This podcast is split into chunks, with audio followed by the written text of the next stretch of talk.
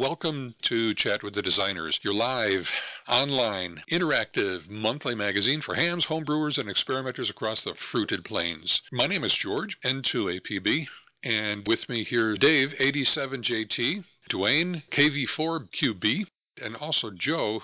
Our topic for this evening's presentation is test equipment you can build. And in this uh, episode number 90, we are uh, talking about crystal measurement using the SNA test gadget. What is the SNA test gadget, you might say? This is a plug-in board to a platform that we have been developing over a number of episodes that is able to perform some test measurements by means of an Arduino type class of, uh, of processor in order to provide some information gathering and hopefully some control here on our test benches, and then also um, kind of grow with our needs as we um, are developing additional capabilities. The idea with the test equipment you can build series, of course, is to is for this Arduino-based platform to collect various kinds of information, connect to our radios, connect to our different instruments, maybe like a, uh, lab analyzer, an oscilloscope, um, even uh, I'm looking over in my bench and I see the KA7 EXM power meter that I use, uh, precision power meter that I use regularly. Uh, so the whole idea is for the program to uh, develop and evolve our different capabilities for test and measurement on the bench. And uh, this time is we're, we're sort of culminating each time as we evolve and have subsequent uh, episodes, we're uh, providing more and more capabilities as we're learning to do more with some of the more recent devices. And tonight we have a, just a superb program collaborating with uh, Dwayne and Dave and Joe. We are to the point of having an integrated SNA, Scalar Network Analyzer, test gadget. Now, interestingly enough, there's been a number of incarnations of the Scalar Network Analyzer over time. We see pictured here down as we start the episode um, a couple of devices that maybe you've bumped into, maybe you've not had a chance to kind of consider before, but uh, they are all of the same ilk, the same type of configuration um, that we're speaking of this evening. The first shown there with kind of the black box, it's a handheld uh, scalar network analyzer from Midnight Design. That is called the Midnight Scale, uh, SNA. And you can see a plot of, um, in this case, it's a crystal characteristic uh, showing a bandwidth and rise time and drop off time and insertion loss and certain bandwidth and so on. And with a crystal as a device under test, that's the kind of, of information we'll be gathering. Coincidentally, and I'll upfront this uh, with apologies to Dwayne because I frankly had not been following uh, your blog, Dwayne, up until maybe four weeks ago, and had not realized that you had indeed developed an SNA Junior, as pictured here, in previous uh, over the previous months, and even chronicled that perhaps in QQ magazine and at FDIM won a, uh, a contest, and kudos to you. But and I think it kind of shows that creative minds think in similar ways. So we're taking instruments and components that we have available to us these days and combining them in ways that well, heretofore are, are kind of novel for our QRP community and inexpensively to produce a, a, very usable instrument as both of these uh, instances of an SNA show. But that's what we're going to be speaking about this evening, and as well, just to kind of preface things so we don't lose it down the way, what we're going to be doing is um, kind of combining this with what we did last time choosing two platforms and evolving those to the point of to productize them into two basic platforms. And I want to review this now just to review slightly what we've been doing because it really sets the stage for today. The platforms that we've settled on for use on the what we call the motherboard of the uh, of the test gadget is the the Nano Arduino and the ESP32 processor, both of which, of course, are, able to be developed within Arduino integrated development environment using sketches and downloading them. What, what our platforms are showing, though, is um, we're going to be using the Nano for initial implementations of a test gadget. For example, in previous episodes, we had uh, developed a signal generator. We had developed a power meter uh, an RF detector. We had generated a voltmeter. We had created a, different kinds of test gadgets that individually could plug into the Nano platform and be run just fine in order to read voltages, read power, generate uh, signals by commanding an SI 5351 or a DDS 60. But when we started combining these modules together, the functions together, and Dave, AD7JT, has done a fabulous job in creating the gadget rack, which is software that controls all of the gadgets at the same time. We found out that the individual Arduino board that we started with wasn't powerful enough to handle all of them, and it didn't have the memory needed to handle control of all of the different test gadgets that we well, that we currently have or envision having. Coincident with all of that, Duane had gone off and um, identified a, uh, a really nice platform processor called the ESP32. It's a derivative of the uh, What's the class of the processors, Duane, that, that it comes from? Uh, the original one was the ESP8266, which was mainly just a uh, Wi-Fi adapter originally before somebody figured out they could uh, program it directly under the IDE. Perfect. That's exactly 8266. Uh, it was a very popular and still is a very popular uh, following of experimenters, and it can come down into package sizes. I think we found of uh, eight pins and an SOIC um, with limited memory and not with Wi-Fi capability, but for control. It's like a mini processor, just a very small processor, and it ramps up in capabilities with other versions. Well, as far as I know, the ESP32 class of those processors is one of the, the most recent, and it has built in Wi Fi capabilities, a dual core processor, boatloads of memory, lots of I.O. And as Dwayne discovered and shared with us, it has written all over it applications with the test gadget uh, series in mind. So what we've done is focused on those two platforms, the Nano for the uh, the easy and first off, the first try experimenters uh, version on the bench for a given test gadget that happens to be plugged into it, and the ESP32 for those that um, either are more complex in what's needed to be controlled or read, um, and certainly having multiple processors, uh, sorry, multiple test gadgets uh, connected to the processor or the main board. And again, the beauty of one of the great beauties of the ESP32 is its Wi-Fi capability.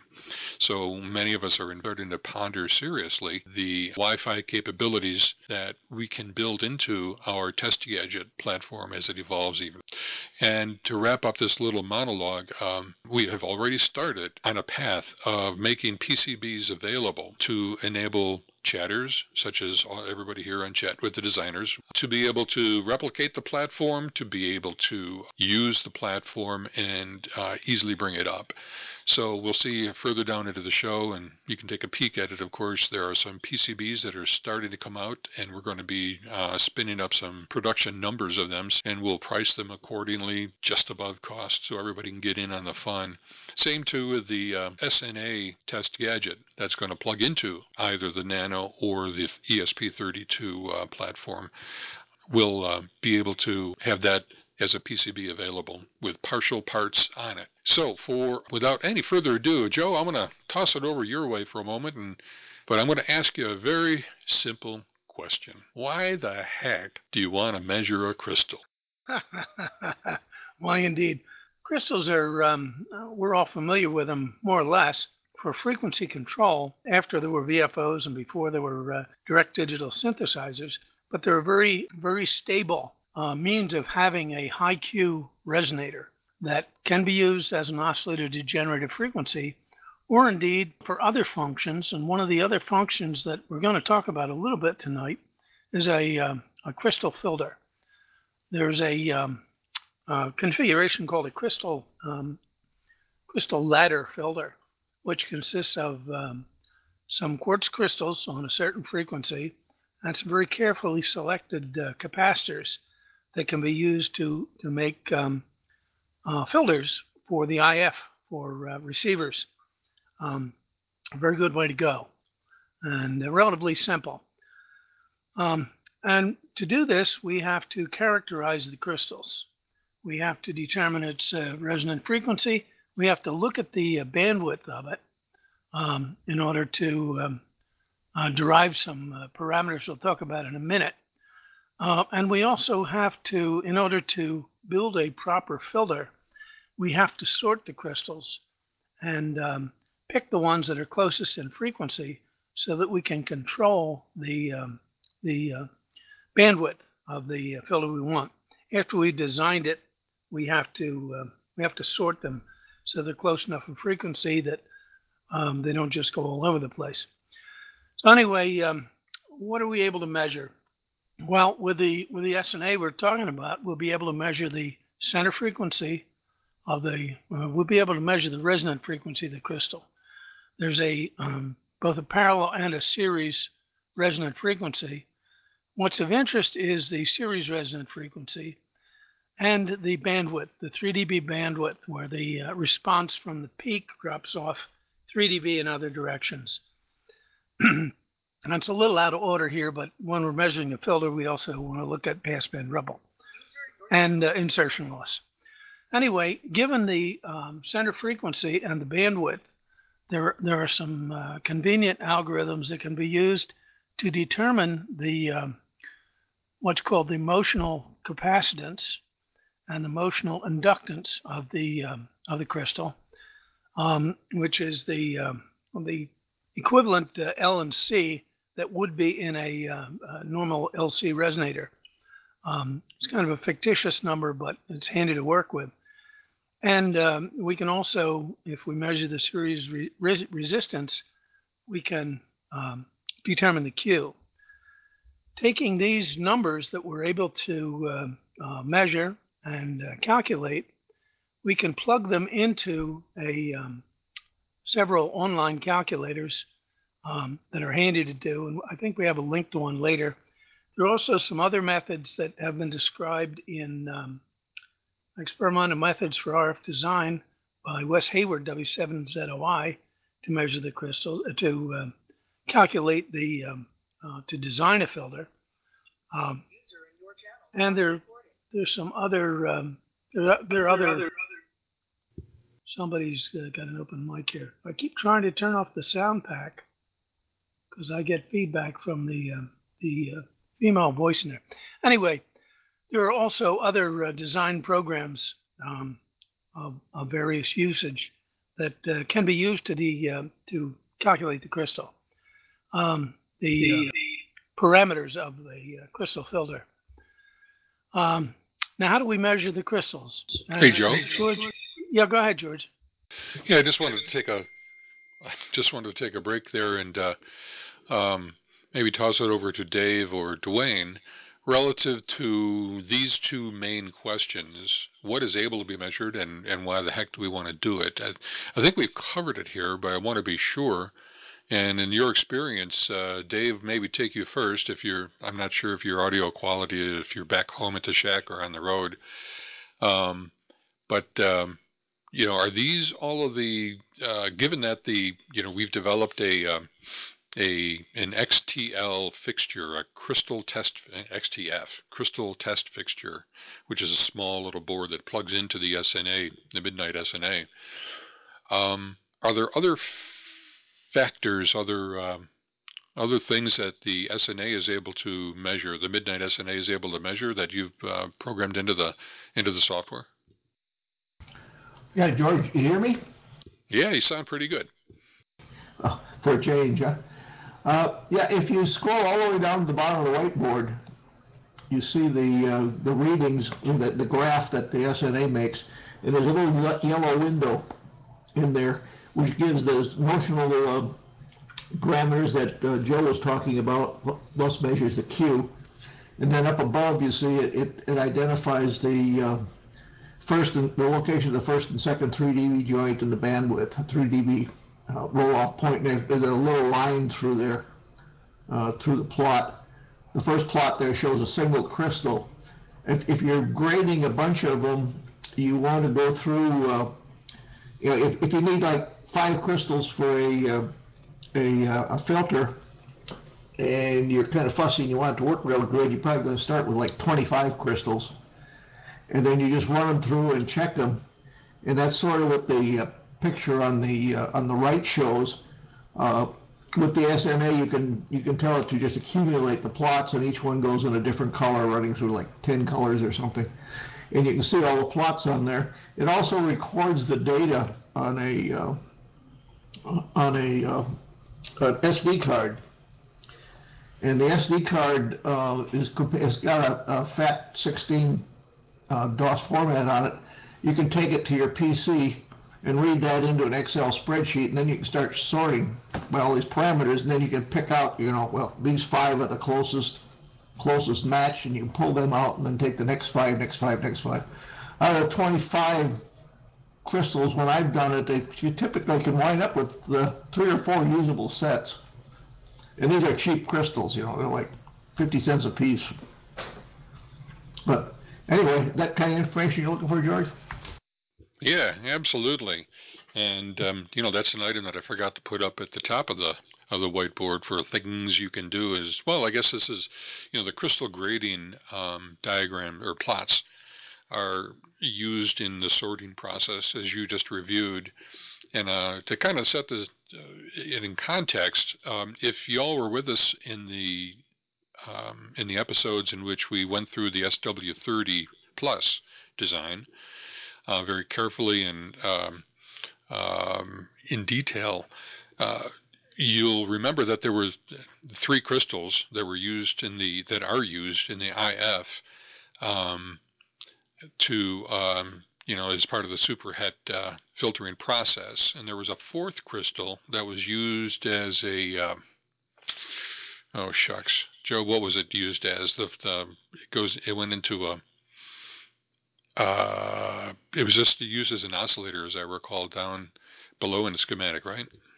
There are actually two. There's one for um, to set the transmit frequency, which is offset a little bit from the uh, IF, and uh, there's one for the uh, BFO in receiving.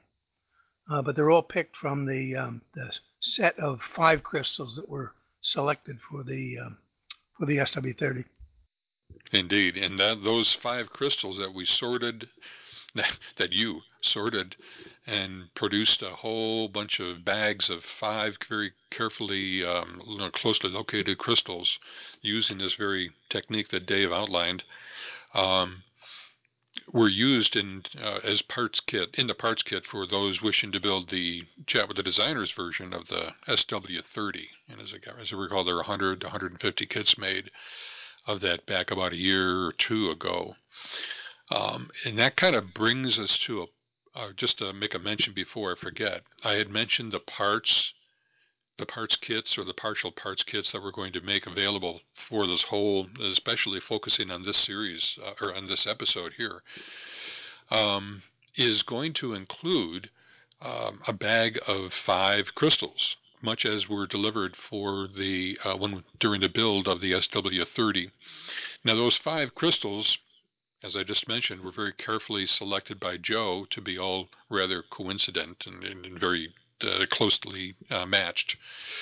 You'll have a chance. The builders will have a chance to use and, and maybe select among those five that are in the in the partial kit, in order to find maybe the three that are very closest together and then ultimately um, find use for it in the shack um, or in other a follow-on project that we are envisioning.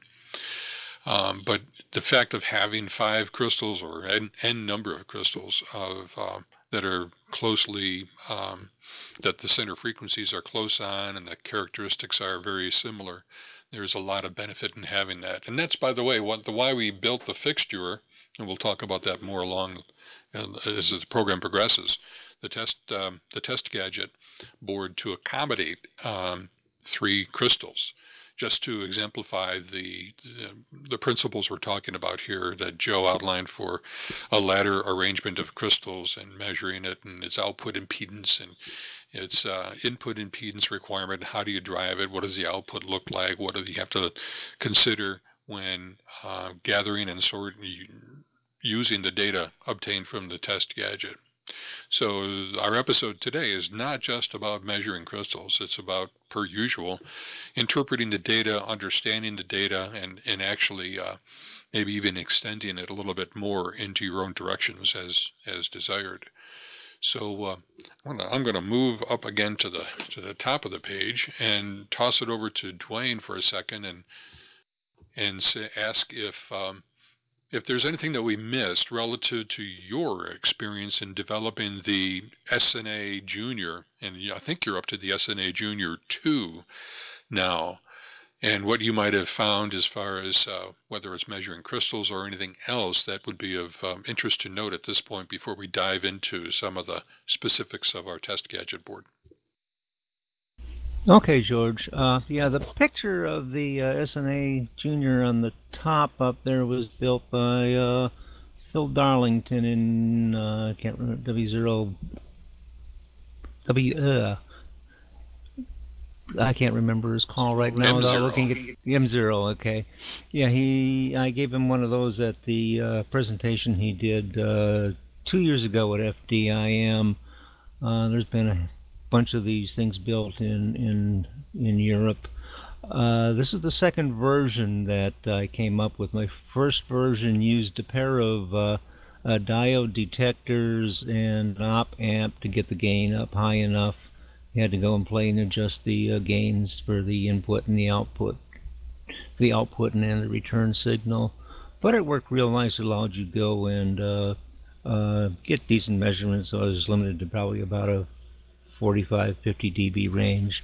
Second one, I replaced that with a uh, 80, AD8307 uh, log detector uh, wired up as a power meter using basically the W7ZOI uh, uh, power meter circuit. And uh, I added a bunch of features to it. Uh, I lined up the couple of SMA connectors on the output and the input so I can put external things on it. The picture on the top shows a uh, return loss bridge on it and it's uh, measuring the SWR directly on an antenna. I've got a couple other fixtures that I've uh, used uh, directly for uh, playing with filters.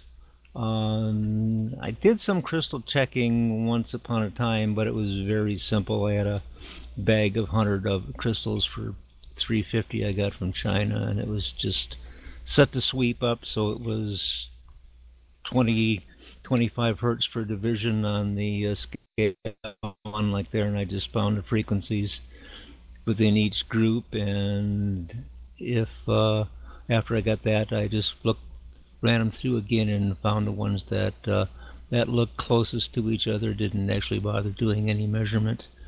Um, the AD8307 I can power directly in there. It has a direct watt meter function and uh, set up so if I use a, uh, a 40 dB tap, it basically it's a power meter up to a couple of hundred watts. All in all, they're they are just wonderful. Uh, even the most basic SNA is just a wonderful thing to have in your shop, and it's really nice if it's just something handheld that you can take around and use wherever you want to. Yep, fully agree on all of that. Um, and one might ask, you know, like, gee, if I'm going to make one SNA, or if I have time or money or parts to build just one SNA, which one should I do? And I think the answer is is pretty simple. Whatever is going to work for you. And in some cases, uh, one SNA might work better in portable applications out in the in the backyard as you're doing some antenna work or out in the field as you're setting up field day. Another one might be working better for you open and on the bench without an enclosure or uh, any other types of um, um, um, holding, you know, any kind of fixtures to hold it in place because experimenting is a lot about having a messy bench, I think and uh, uh, that's that's what makes it is so you can use whatever you want. Now, whether it turns out that you can uh, use one, you know, use the uh, the Midnight SNA, or you can use the the SNA Junior, you can use the test gadgets. Um, it all depends on what you want to be doing. A lot of times too, when you make uh, open uh, open platform type of uh, test gear, any kind of uh, any kind of project, it's much more easily adapted to other purposes down line. You don't have to, if you haven't spent a lot of your time packaging it up so neatly and nicely, you'll, it's much more able to be used in different applications and you can take advantage of it. Anyways, um, this is all good stuff, and that's that's again what we're covering here today, which makes it pretty exciting. Um, it's not necessarily new, all brand new, cutting edge. I mean, as I said, SNAs have been around for a little bit. We've talked about them before, even here on Chat with the Designers. However, um, it's uh, it's all in kind of the how we get there from here to the, the point from A to B. In this case here, we have a pretty nifty highway that we've developed with the test gadgets. So Joe, let's get back into um, the uh, the crystal test uh, fixture. Uh, I'm sorry, the crystal filter test block diagram in the how we will measure crystals. As you can see, what I did is I cleaned up a lot of our um, of our notes that we did in preparation for the show to be much a little bit more flowing in nature. And what I thought we could do is just sort of iteratively kind of take one bullet after the other and bounce back and forth between us. And by all means, if anybody has any questions along the way, pre, please uh, raise your hand uh, um, figuratively by using your PTT button. Because we, we're on limited time, we do have a limited time frame, and uh, there's so much material to cover, and we're just kind of skimming around the surface. We can drill down as needed and as people have an interest.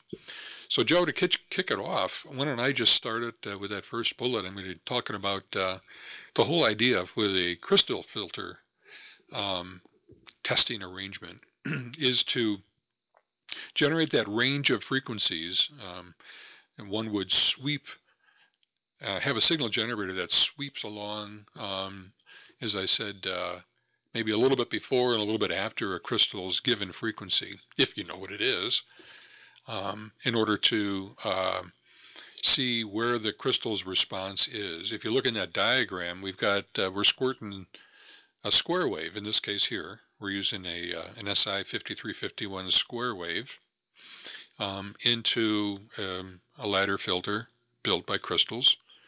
And uh, get the signal coming out of that is fundamentally a, um, it's not a sine wave, but it's a it's it's it starts approaching a sine wave, just because of the rise time and fall time characteristics through the filters or through the crystals.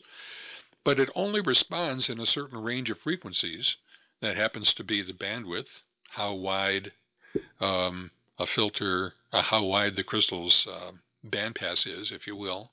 And uh, as I tried to represent it in that diagram, Joe, you and I were speaking about this a lot if you if you consider zero frequency way off on the left, and you consider uh, gigahertz frequency way off on the right, you would have you would have zero signal being output from the crystal filter up to the point of where the crystal starts passing signals.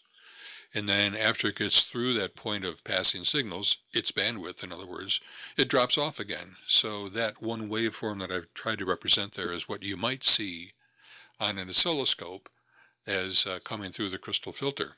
Yes?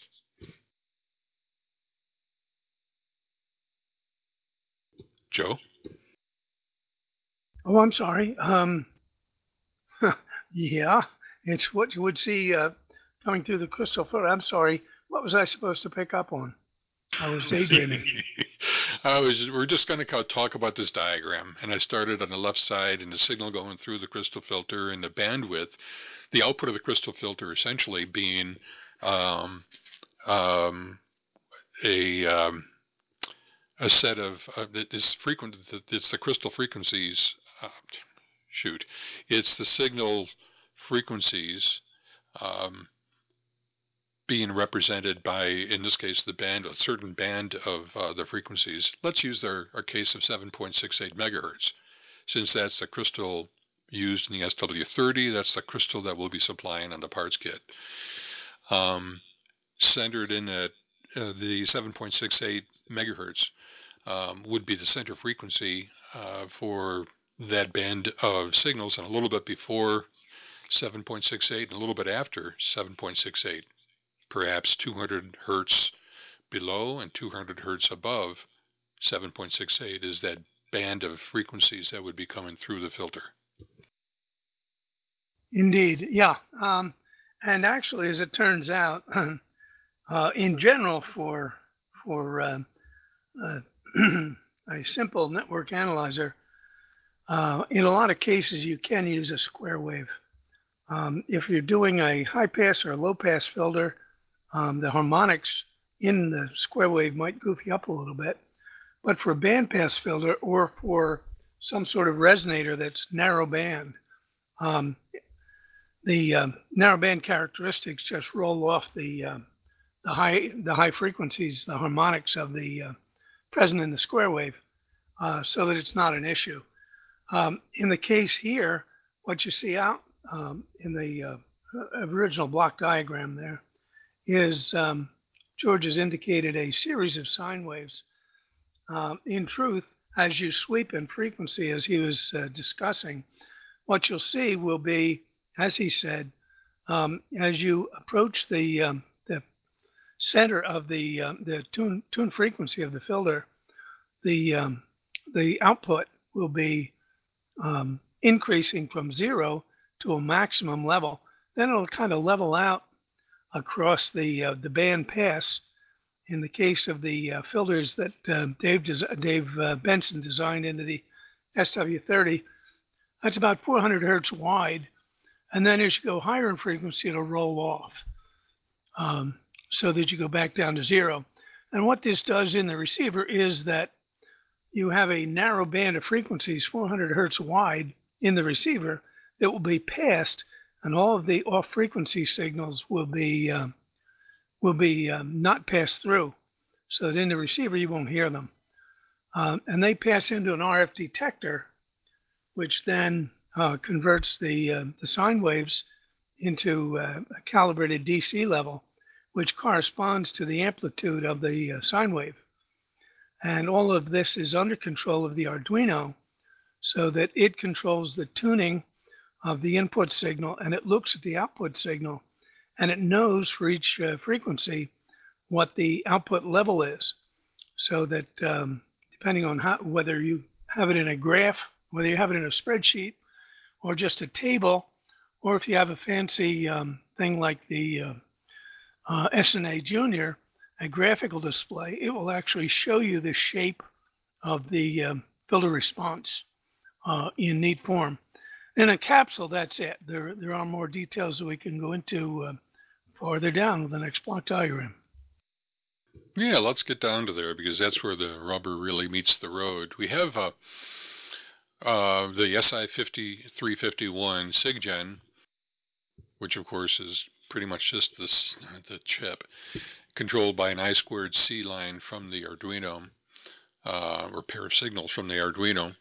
It has a certain um, output um, impedance that needs to be matched to the crystal filter at a given frequency. So what we've done is we've taken the the filter arrangement that was identified in Dave Benson's design, um, including that uh, two, uh, roughly the, the two microhenry um, inductor and the 166 puff cap uh, that serves as the tuned uh, tuned input to the crystal, and uh, that that creates that 50 ohms input that we need to match from the output of the SIGGEN to that 50 ohm input. And that's the purpose for the two resistors, 120 ohms and 56 ohms, essentially a pad, um, or in this case, a, somewhat of a voltage divider that provides the right input impedance. Um, we know that the crystal filter itself is about 400 hertz bandwidth um, and that's perhaps a good thing to be checking out. And I think in some empirical way, we are able to determine more precisely what that given set of crystals that you have in your SW30 or in the little bag o parts that uh, that you're going to be getting. The output needed to be the output of the crystal uh, filter needs to be matched also to the uh, the RF detector, Joe. Can't find a control uh, button. Yes, The um, the inherent impedance, the design impedance of the crystal filter is about 250 ohms. So as George mentioned, um, uh, on the input side, we have that little LC network to step the 50 ohms up to 250 ohms to feed the filter. Then on the output side, um, the RF detector has an input impedance of 50 ohms. So we just stick a 200 ohm resistor in series so that the uh, filter is terminated in its desired 250 ohm impedance so that it's happy. If it's not terminated in approximately its design impedance, the um, the bench band pass will suffer. You'll pick up uh, excess loss. The uh, filter shape will suffer, and there could be some ripple. So it's important to at least approximately terminate the uh, filter in what it wants to be. And George didn't mention, but it's, it's another important thing.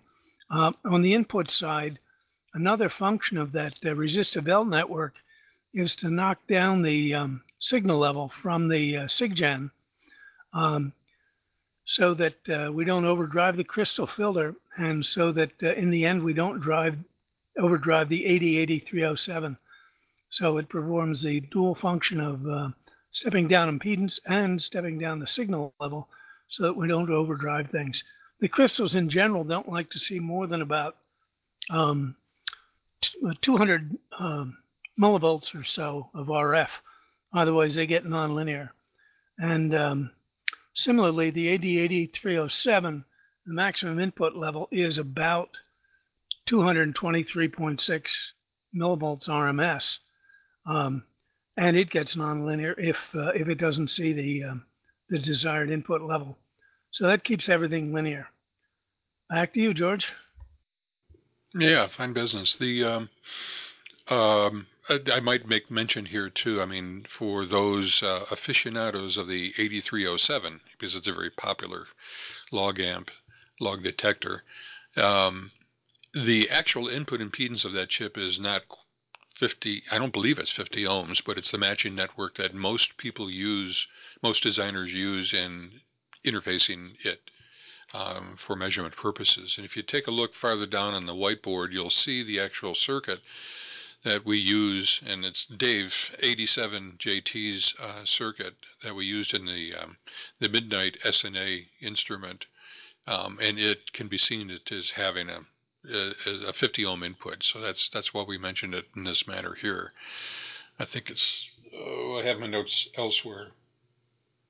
I have notes all over my table here, but it's not quite 50 ohms input uh, right on the chip itself. Um, I also wanted yeah, to I mention, can I can add to that, George.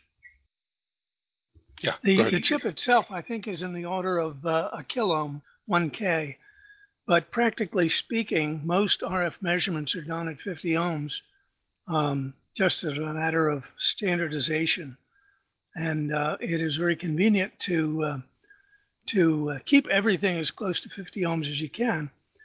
Um, and the input network there that uh, Dave adapted, I believe, is from um, uh, from a design by um, Wes Hayward, W7ZOI, who um, used a 51 ohm resistor to set the input impedance, and then he added the extra components of a 470 ohm resistor, um, a parallel capacitor, and a series inductor so that uh, it compensates for the somewhat frequency uh, dependence of the 8307 so that uh, this thing will be fairly flat from um, hundreds of kilohertz up through several hundred megahertz. So uh, a lot of sophistication in there, but idea is you want to be um, want to be in a 50 ohm system. Perfect sidebar, Joe. Great, thank you. And of course, you can see what Joe is referring to in the 8307 um, uh, schematic that we showed from the uh, Midnight SNA. Um, and Dwayne, I don't, um, I don't, I didn't look at the specific any any schematic specifics from your SNA Junior, but I would imagine that that you similarly take along or take into consideration the the, char- the characteristic impedances, uh, of course, when you're looking to interface to DUT's devices under test. Um, and Dwayne, while I have your ear, or Joe and Joe, um, if you could pipe in about, um, Oh, shoot. I was going to be mentioning. Well, let me just kind of toss it on the table because it, it is of interest to me. I, I, should have written a little schematic, the equivalent circuit of a uh, of a um, crystal, and uh, I didn't do it. But unfortunately, there's what we encounter as users of crystals is a, um, a crystal that is either cut for parallel parallel use, uh, it's got a parallel capacitance, um, or is it's cut for a series capacitance um, uh, implementation. Um, what is the difference, and how is it?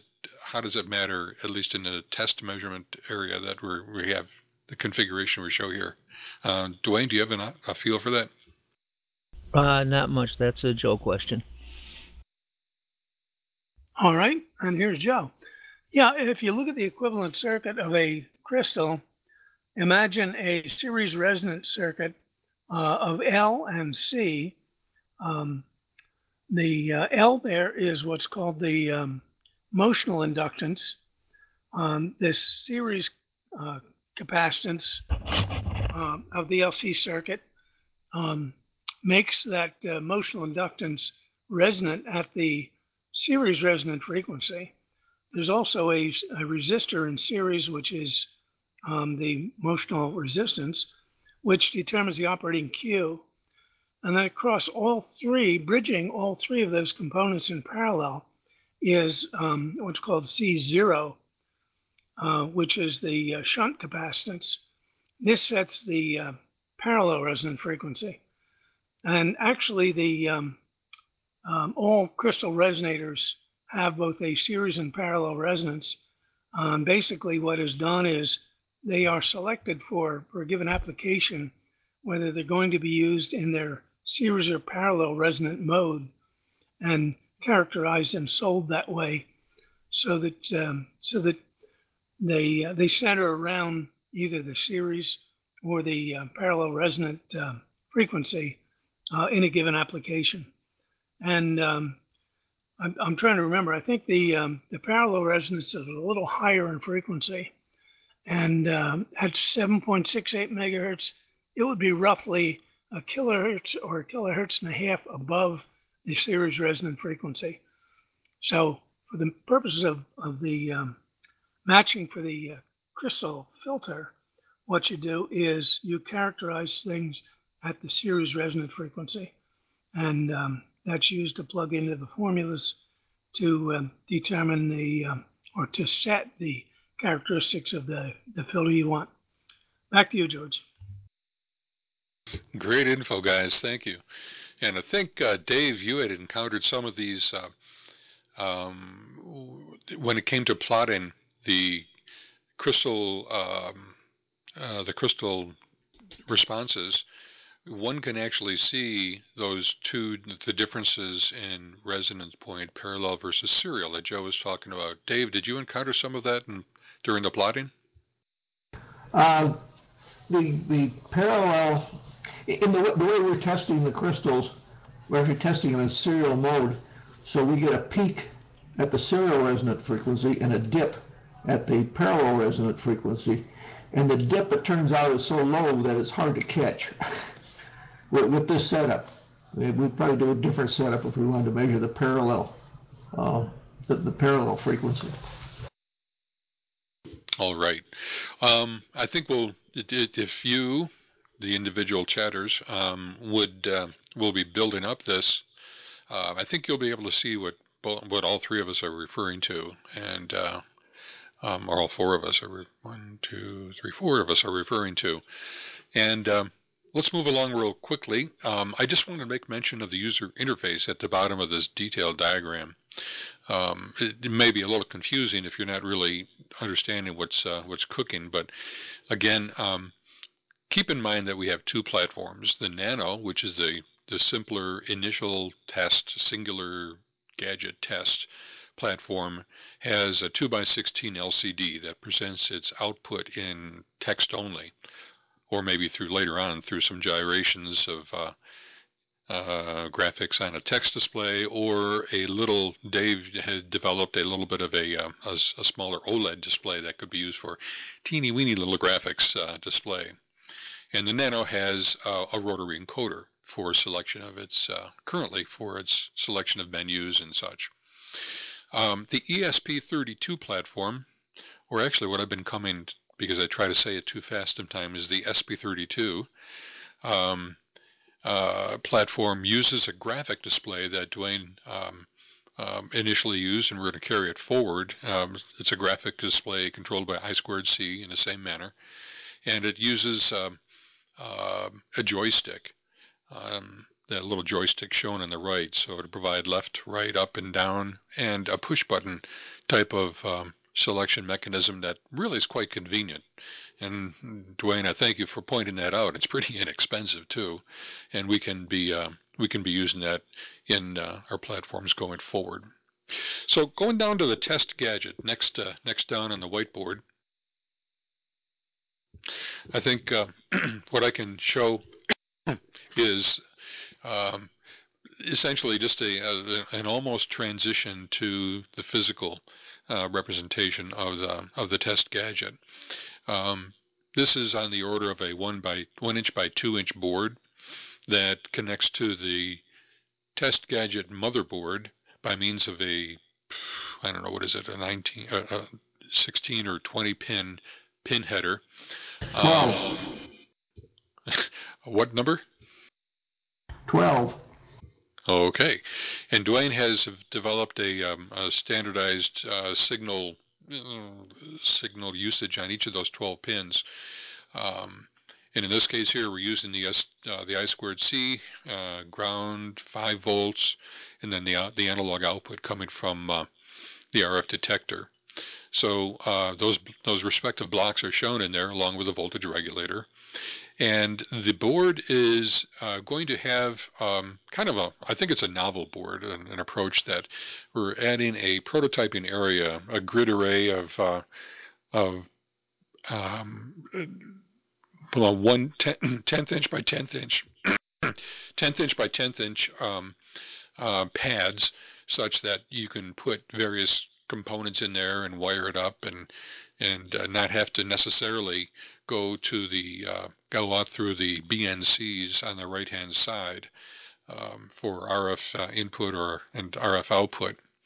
In that case, uh, uh, but if you did want to indeed just use the board, the RF detector, and the signal generator, you, you would omit the little curved jumpers that couple the signals, the output and the input signals into the crystal filter, you omit that particular jumper such that the, uh, the output goes out unimpeded and the input comes in unimpeded. But the novelty about this, of course, is that A, in this case, uh, we have um, uh, a prototyping area. You could have a number of boards that might be dedicated for a specific test and measurement um, with the with the SNA in function in, in mind. Um, or B, you could, um, we have developed the, um, we are developing the traces the, to accommodate the crystal filter and the interface networks as we've been discussing. So in other words, you can populate the crystal filter pads and traces uh, with the parts from your junk box, from your parts kit, or whatever. And um, again, uh, be testing and swapping crystals at, to your heart's content just using this particular board without even going uh, cabling to the outside world. But that that's part of the uh, uh, what, what, we think is the novelty of this particular approach, and again lends itself to an open type of uh, platform, um, perhaps on the uh, using the Nano or the particular the ESP32 platform.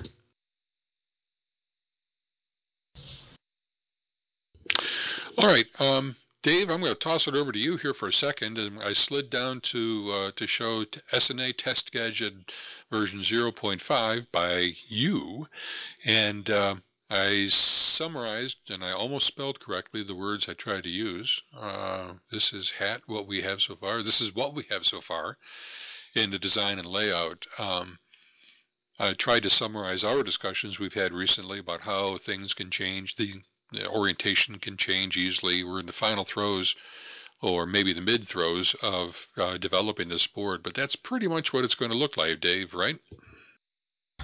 Yeah, this is kind of a almost a mock-up just to, uh, well, we want to see how much room we had to play with. I just threw a one inch by one inch um, on 10th inch center grid up there, but as you can see, there's a lot more room, so that can expand depending on how much else we put in real circuitry. Um, I could also probably crowd these uh, uh, the components that are there further away from it and even expand it more. Uh, another thing I want to point out, um, the uh, two coax connectors on there um, have what one just takes the uh, the output from the uh, the DEF and the RF essentially. The other one is for the input from a device on uh, the device under test, and that that goes into the power detector. Uh, there'd be jumpers in there so that the uh, input and output, you know, RF could be jumpered either into whatever you built up in the uh, in the the playground, if you would, in the middle, or routed through the connectors. One way uh, that I was just thinking would, would make sense here is if you had a uh, had a a, uh, a, test adapter like we're talking about doing with the uh, just for a crystal you would put that on the coax connectors, cut the jumper such that the power goes that way, and then you can grade all your crystals. And then you could have a, a general layout for your crystal filter in the playground area. So once you've got your, your filter group, then you would take uh, and route the RF into and out of the uh, the playground, if you would, and uh, and and run the final test or run a test on your uh, your crystal filter.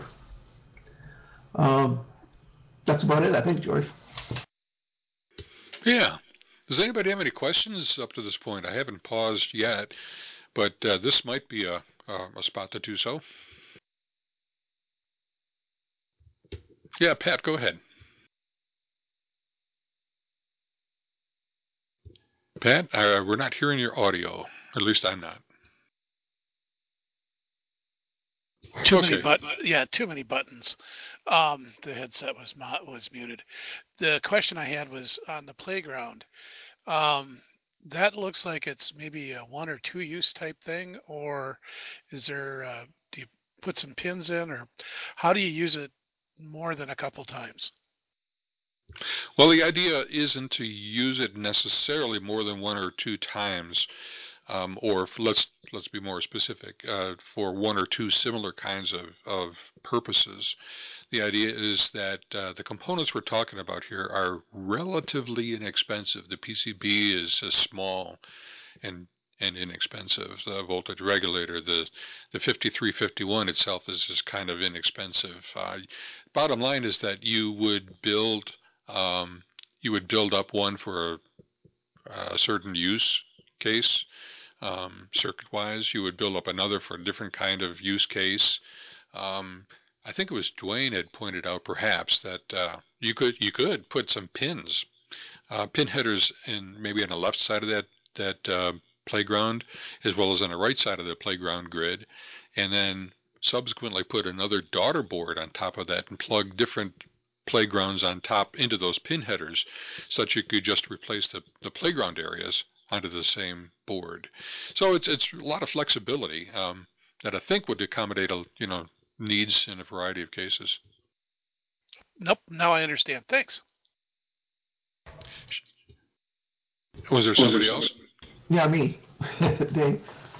Um, what I plan on doing is is uh, once you get a filter design, you'll find out that uh, you, will probably stick with that. It's a matter of matching crystals and input and output uh, interface impedance matching and whatnot. Maybe the, the number of stages and whatnot. But I'm going to look at putting a bunch of, uh, like you said, female headers in there where I can plug the crystals and the capacitors and whatnot in separately. And then I, have got that board for, you know, a whole bunch of different kind of crystal designs. Yep. Yep. Yeah, that was. Uh, oh, and also you might notice, Dave, um, we put uh, we put a um, elliptical filter down in the lower left-hand corner, just to the right of R2, um, of U2, right at the JP1 connector. Um, and this was intended to, if you have a need for a sine wave, or something approximating a sine wave, that elliptical filter, a seven pole or five pole, one, two, three, four, five pole uh, elliptical filter can um, knock down the odd harmonics quite nicely in many applications, and you'd have a more pure sine wave coming out from your uh, the SIGGEN portion of the test gadget. So um, let, let's move on to Dwayne's uh, 0.5 uh, version of his particular uh, test gadget. And Dwayne, maybe you could walk us through it. Okay. Uh, I basically moved the uh, test area off of the board and just have a standalone board for the RF uh, output, two channels out of the SI5351, and then the input to the AD8307. I've the last couple of years pretty much standardized on SMA connectors, edge level. They're so cheap. Uh, they're under mostly, you know, if you look around, you can get the Chinese ones for 50, 75 cents a piece. Uh, they're nice and small. They make good connections up to whatever frequency you want. And this is pretty much what I did on the uh, SNA Junior. I've got an input and an output, and the externally I have uh, little boards or assemblies made up with the uh, male connectors on that I can just screw them on. Uh, you know, I do have a return loss bridge. I've got a couple of boards for filters, different types of uh, filters that I played with, and uh, some other experimental things. And it it to me it keeps uh, you know keeps the uh, size down uh, pretty small on the board. I use the for the SI5351 instead of trying to solder that little SSOP 10 in there and the other stuff for about eight bucks, eight or nine bucks, you can get a, uh, Chinese version of the Adafruit board and comes with uh, three SMA connectors. So I pretty much kept it down to a size that's that's going to be much as small as I can, uh, and then you can go and use it for whatever you want. Nice, nice, and that was a little bit like uh, Dave's principle that he was talking about too. What we're following by uh, what we're doing by adding uh, small, really inexpensive test fixtures, what we call them test fixtures, to the output of the Midnight SNA in the connectoring manner that you've done there. Um, Pat, did you have a question here? Uh, must have just hit the board by mistake. Sorry. Darn buttons. Okay, let's slide down a little bit. Uh, Dwayne, if I can uh, if I can have you again take the mic and walk us through your two different platforms, the two different PCBs that you've uh, that you've developed, and uh, either I or you and I or you or somebody else, whatever combination, we're going to make these uh, make some production versions, some production quantities of these uh, uh, these two different platforms. But can you describe your Nano platform and your uh, your ESP32 platform? Okay, the only uh, one shown here is the uh, is the Nano platform. Since it's kind of a uh, uh reduced uh, capabilities, I've only got uh, two sockets on it, bringing all the pins out. if you see on here, I've got on one side, I've got the on the right side, I've got the numbering for the pin brought out. That would be if it was the ESP32, and on the uh, left-hand side there's the uh, as close as I could get the equivalent uh, signals on the uh, Nano. That way you can go and plug in uh, you know one of your test gadgets to either a ESP32 board, motherboard, or the Nano type gadget. You may have to. I did bring out a separate 3.3 volt on the on the Nano with a separate power supply. So if you do have something that's designed for the uh, uh, ESP32 that wants wants more uh, power on the 3.3 volt, you could go and uh, jumper it, and you could supply it. You could go and supply it with this because the uh, normally the Nano 3.3 volt output is is uh, not really substantial enough to power too much of anything. Uh, the other board that's made up is the uh, oh one thing on, on here and in order to go and make it easier to use the stuff like that, I did lay one of the set of headers down flat so you can plug something in from the side and you have room for the uh, rotary encoder or you can plug it in vertically on the other side and you don't have to worry about uh, orientation of board layout so it'll fit in either one. The uh, ESP32 is similar, only it has five vertical uh, five vertical sockets on the thing like that, so you can put multitudes of, of test gadgets on at the same time, and there's enough memory to support it. There's a picture of an earlier version of it on uh, my blog, so if you want to go and take a look at it there. And uh, let's see, I think that's just about it. Good overview.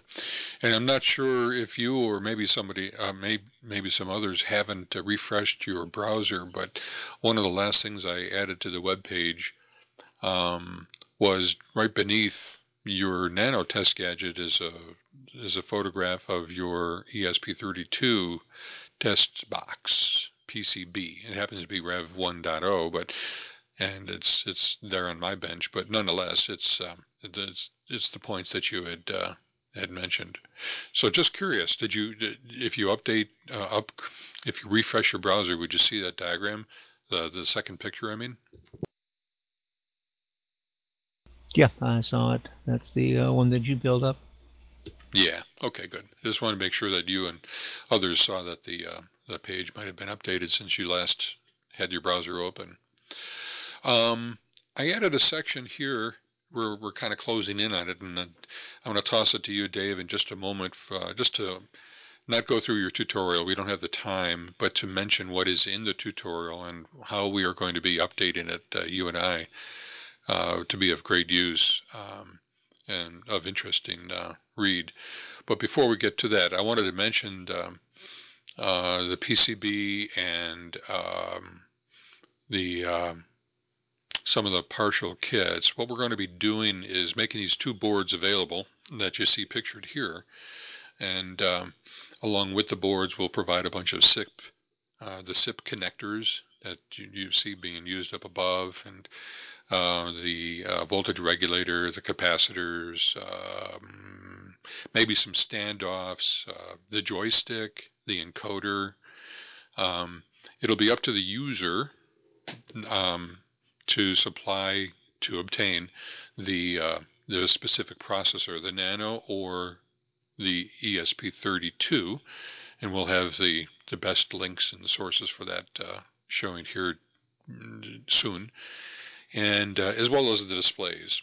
Um, the processor, the the ESP32 processor is on the order of oh shoot, Dwayne, what was the price on that? About eight bucks or ten bucks? Yeah, with shipping, it's about 10. Okay.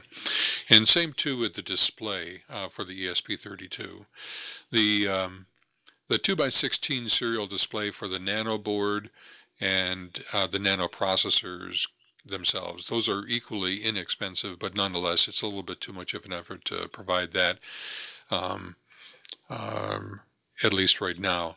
So we wanted to mention that that's that's what we'll be providing uh, and then somebody else had mentioned we had an interesting discussion. I think it was uh, I forgot who it was, but um, we were talking about enclosures. Would we be getting the enclosure along with the partial kit? And the simple answer is no.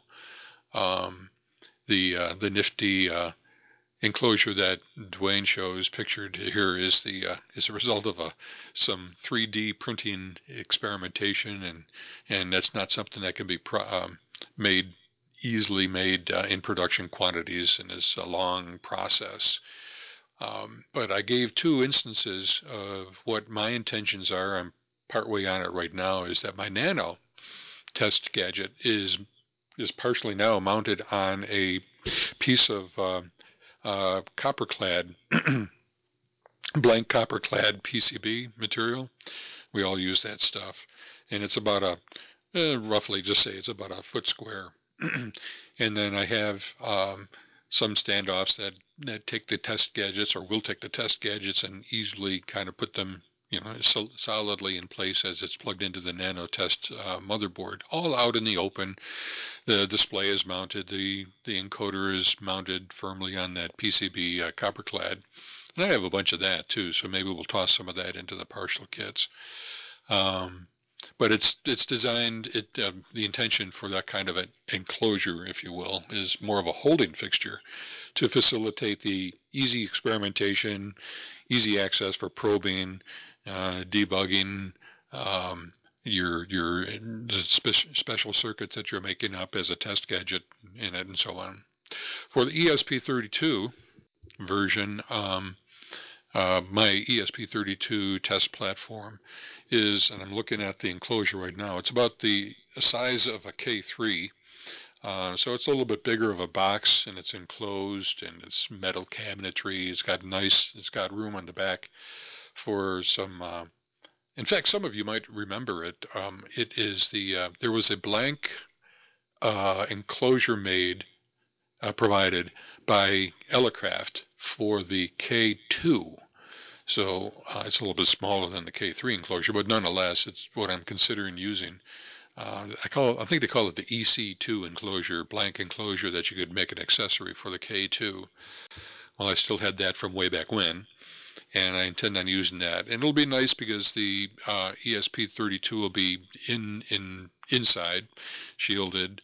Uh, power supply, front panel for the display and the controls, rear panel for the different kinds of connectors, that might be used taking the signals in and out for uh, other test purposes. And uh, uh, the test gadgets will be able to be stacked and put in parallel, physically and electrically in parallel to the given connectors, thus providing a nice compact test system.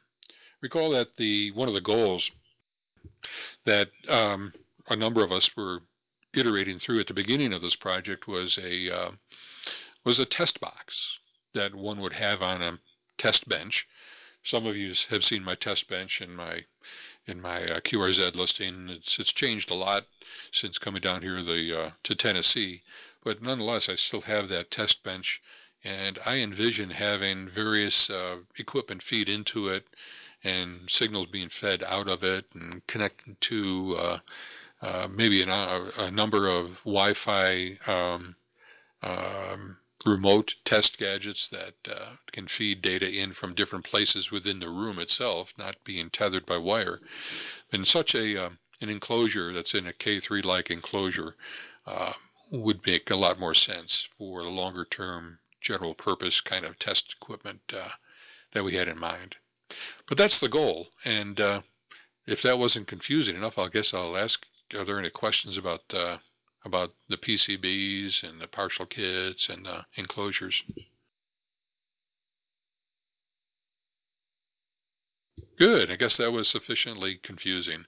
Dave, uh, let's wrap things up um, a bit with the uh, just mention of what your tutorial covers, what its intended use is.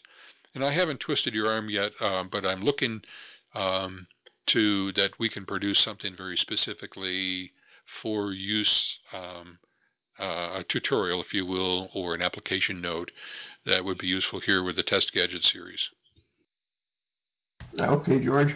Um, yeah, th this particular uh, tutorial was made back during the evolutionary period of the MSNA, but it's a fairly detailed description of how you would use. Uh, well, then there were, there were a couple versions of it at that time. One called the NAT and then the, then the NAT. But in any event, the, the, the paper describes them, and, and I think you can get from uh, what has to be done and what our, our unit will do. The tutorial even shows you how to make the, uh, the test fixture. Uh, that particular test fixture uses a combination of, of resistor um, uh, pads and uh, a couple of uh, toroids. Uh, turns out the uh, that that was gross overkill. I think uh, I forget that that came from some other design. I think it, uh, it even states in there uh, K8IQY uh, Jim Kortge. But the one we've got is uses just resistor pads. Doesn't have the toroids in there, so it makes it much simpler part of it, part of the reason that the toroids were in there before is probably they're, they're a lot lower loss, a lot lower loss than the pads for doing the impedance matching. And uh, back when uh, uh, KIQY was doing this, uh, you probably didn't have this uh, uh, this power detector if you have what we we have, which is will go down to like uh, minus 87 dB dBm. Uh, so got a lot more sensitive uh, readings than they had. Um, it goes on then and, and, tells you in detail how to uh, how to set up. In fact, it even recommends how to how to keep track of your crystals while you, while you're do, doing the testing. That that can be a big deal, and uh, I prefer not to write on my crystals. Uh, it, it, shows you how to use egg cartons to do it and, and keep keep track of them.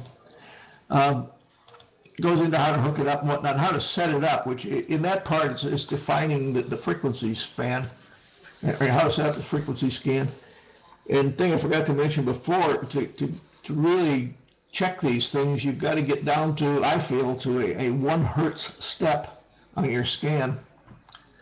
And uh, finding finding that, that center point to start with can be a little little troublesome, take a while. But with the SNA, you can gradually narrow that down until you find it. Like, especially if you got a crystal with unknown frequency or something, you're trying to find out what the heck it's doing. So, uh, if you look again at the crystal matching thing on the whiteboard down at the bottom, you'll see we're looking at a, a band pass of 33 hertz for a given crystal. And I've seen them sharper than that. And, uh, well, anyway, th this uh, the, the, tutorial goes through and explains how to do some of that stuff and how, how you set it up with the MSNA. And then it goes into detail on how, how you uh, do the run itself. And remember, we're, we're if we're going to go through 25, 50 crystals or something like that, one thing you could do is you could run each one individually and then write down all the parameters and then put it in your own spreadsheet. And, but the MSNA will collect that information, or the mode you can set it up to do, it'll collect that information on the uh, SD card and it, it's in a, uh, a CSV file, comma separated uh, file. It's one that can be read directly into Excel. Go into Excel, you can sort it by whatever the parameters, the, all the parameters that are in that yellow box, you know, plus, plus the ones on the top are, are are in this thing in such a form that you can just sort them. In fact, the uh, the tutorial at the end shows you how to do exactly that. It shows you the format that's on the on the uh, SD card and how you do the sort, recommended way to do the sorting and matching. Um, the batch, uh, interesting note the batch that uh, I used for the tutorial when we ran this was a batch of, uh, like I said, about 30 crystals. And uh, I wound up with one, two, three, four groups that are usable fifth, and this was matching groups of six crystals. The, the best group had a batch of six crystals where the frequency varied by 8 hertz. the second group by 13, uh, third by 14, fourth by 20, and the bad group was they varied by 128 hertz. That, that was all leftovers, if you would. Anyway, that's essentially what's in the tutorial. Great work on that, Dave. Uh, not just the tutorial, of course, but the entire uh, the, the, software in that version of the SNA, the midnight version. Um, I might mention too. It came to mind uh, just quickly that uh, it it's our intention with the test fixtures, uh, with the uh, test gadgets, to be um, to be coming to get into the point of being able to display these these plots. Um, in um, uh, in the ESP32 version uh, of the platform. Now, uh, Dwayne has already been he's already demonstrated uh, some plotting capabilities, and hopefully it's going to be um, um, an obvious path to expanding that very specifically to the area uh, to what you've shown here, Dave, at the at the bottom of the whiteboard, to have similar results. But during the interim, I think you had mentioned earlier too that to me that um, you know right out of the chute, what we can do is provide that raw CSV data, um, or maybe the raw computational data uh, in textual form um, and maybe even just the results in textual form. You know what the spread, what the, what the SD, what a, a standard deviation type of thread uh, spread would be of you know grading 12 crystals, 50 crystals, whatever you were doing. Um, and that would be an interim step before seeing uh, uh, the, a plot with a greater interpretation of, of the data. But nonetheless, seeing uh, in the diagram just above that, the single characteristic plot of a, of a crystal, seeing that it provides immense immense value and lots of information uh, to us as designers. And that's ultimately what we like to see in the, the projects that we're working on here, um, experimenting on the bench on the bench with different parts, producing uh, uh, different kinds of filters, different uh, stages of a transceiver under test, or whatever might be the the measurement receiver comes to mind as well as another project that uh, kind of parallels what we're talking about here. But I really applaud all three of you guys a lot for the work that you've done, Dwayne, and in your work with the SNA and your constant uh, evolution of uh, in your blog. And I'm if I didn't put it in here, I'm going to put it uh, very shortly here, just a link to your blog, such that everybody can can see it and benefit from it if they haven't got it already bookmarked. And Dave, of course, with all the uh, all the software and the hardware design stuff that uh, that you and I have been doing um, in the midnight uh, uh, kits along the way, and Joe with with your uh, um, the background, the theory, the understanding, the uh, the application to from theory to reality is is really what makes a lot of this stuff come alive for us for us all here in the uh, the homebrewing, the experimenting community. So I applaud all three of you guys in, in the work that you've done. I'm hoping just to bring it together here such that more and more people can take advantage of it and uh, um, take it in their own directions. So Joe, we're at the we're well at the, the end of the, of the show. Um, was there somebody else who had a comment? Yeah, Dave, go ahead. Go ahead. George, I, I just wanted real quick before Joe finishes the uh, the picture of, of the whiteboard down near the bottom where it, where it says measurement receiver, measure receiver on it. That's not just a crystal response. You know, that's way too wide. What that is, uh, the measurement receiver has a crystal filter in it, and that's a plot of the crystal filter. Uh, that's that's was in the measure, one of the measurement receivers that I built, and the uh, the crystals that were used for the uh, the matching down below and for the uh, uh, the tutorial were all crystals for the measurement receiver. Okay, great. Thanks for that clarification, Dave. Uh, Joe, you want to take us home? It's uh, we covered a lot of really cool territory this time. I think very practical, and I, with each of you guys, I had a lot of fun putting this stuff together here for tonight's episode. But uh, if you can, in one breath, maybe summarize where we've been and uh, then close it down for us. All right, very good. Yeah, well, it's going to take a little more than one breath. Um, what we did tonight was talk about actually the continued evolution of um, of the um, the test gadgets we're doing, the test system based on um, based on the uh, uh, Arduino Nano, and extending it for a little more um, sophistication with the ESP32 uh, some of the great work done by uh, by the gang here, and uh, the extension by uh, Dwayne, extending to the ESP32. Several approaches to go depending on the complexity of what you want to do as far as a test system, but a modular test system that you can tailor to to your own uses with um, with either a, uh, a, a solder on plug um, playboard playground on the board uh, containing the um, signal generator and the detector, or a um, more modular approach, uh, a little more universal, where you would have um, either um, coaxial sockets, connectors, or uh, some plug-in um, SIP sockets so that you can um, add on a universe actually of test gadgets onto the uh, basic processor signal generator and um, signal detector board. We also discussed um, some applications of this sort of equipment. Um, first of all, with um, crystal grading, looking at uh, measurements you can do on crystals with a, with a fairly simple test system to uh, characterize the crystals with uh, the end goal of uh, being able to uh, design and build a crystal filter used in a um, either a ham receiver or in a test receiver. Um, and uh, Dave had a, an excellent um, tutorial on actually doing the crystal grading. And I want to mention parenthetically, um, it is very good. It is excellent. I found a couple tweaks that I had to do when I was going through um, some six or seven hundred crystals to come up with a hundred sets of matched matched crystals. A couple things I found. Um, the basic um, rule of thumb is that if you're designing, for example, a, or if you're building a 400 hertz wide filter, you want to match the crystals to within better than 10% of the end bandwidth. Um, being a little obsessive, I matched them within uh, 20, within 5% of the uh, the bandwidth.